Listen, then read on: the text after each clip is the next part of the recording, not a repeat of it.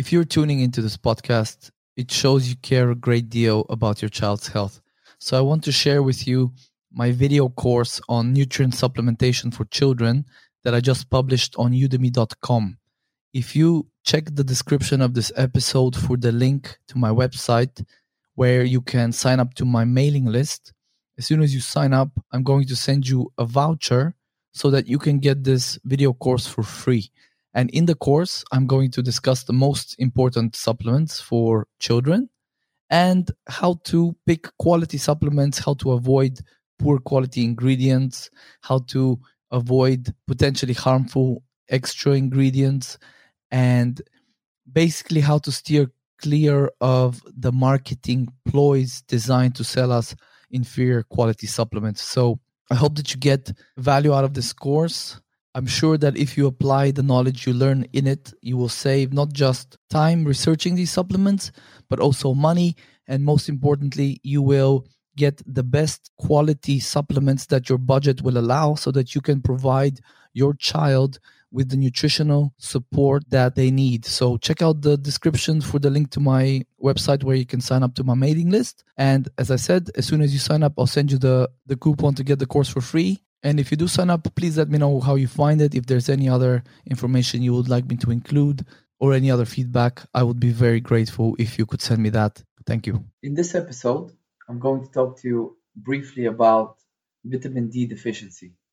Now, here's a quote from a study. However, there are some indications that early exposure to inadequate vitamin D may interact with other factors and contribute to the etiology of autism. Low vitamin D status might be highly prevalent in populations with ASD, and intervention with vitamin D might be beneficial in reducing autism symptoms among those who have ASD. Right, so there is a growing body of research that is finding autistic children to have low levels of vitamin D. Now, the, I, the studies I've quoted in my book um, have been done in Europe, China, the Middle East, and the USA.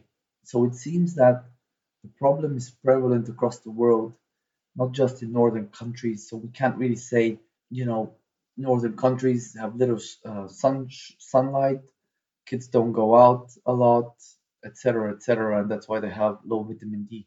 It seems like all around the world, autistic children have seem to have, you know, to a large extent, low vitamin D. Now, there's also evidence that's accumulating that that's showing a link between low vitamin D status during pregnancy, fetal life, early childhood, and autism, right?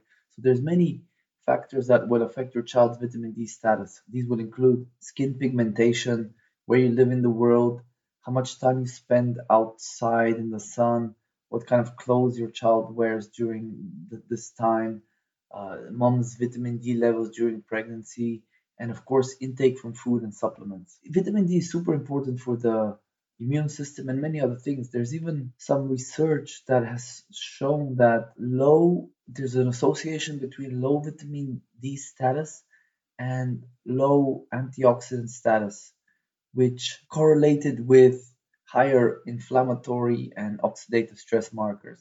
So, in other words, if your child's vitamin D status is low, it could predispose them to lowered antioxidant defenses and possibly higher inflammation and oxidative damage in the body, which of course is not good. And what's the good news here is that a vitamin D test is very cheap and you could possibly even get it for free from your doctor.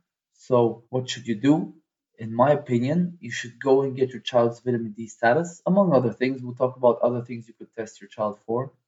Uh, little, little cheap little blood markers that you can you can either get them really inexpensively or you could even get them for free from your doctor that can really help you identify imbalances that are relatively easy to fix you know things like low vitamin B12 and etc., low zinc, this kind of thing.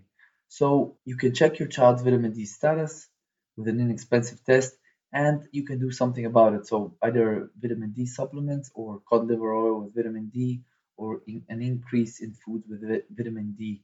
So that was a quick episode. Just wanted to put that on your radar if you have not yet thought about testing your child's vitamin D. Definitely something you could get done in the next week or whenever whenever you're visiting your doctor. It's a cheap and easy test, and you you know you can get some good data from it and actually have some actionable outcome out of it. So thanks for listening, and I hope to see you on the next episode.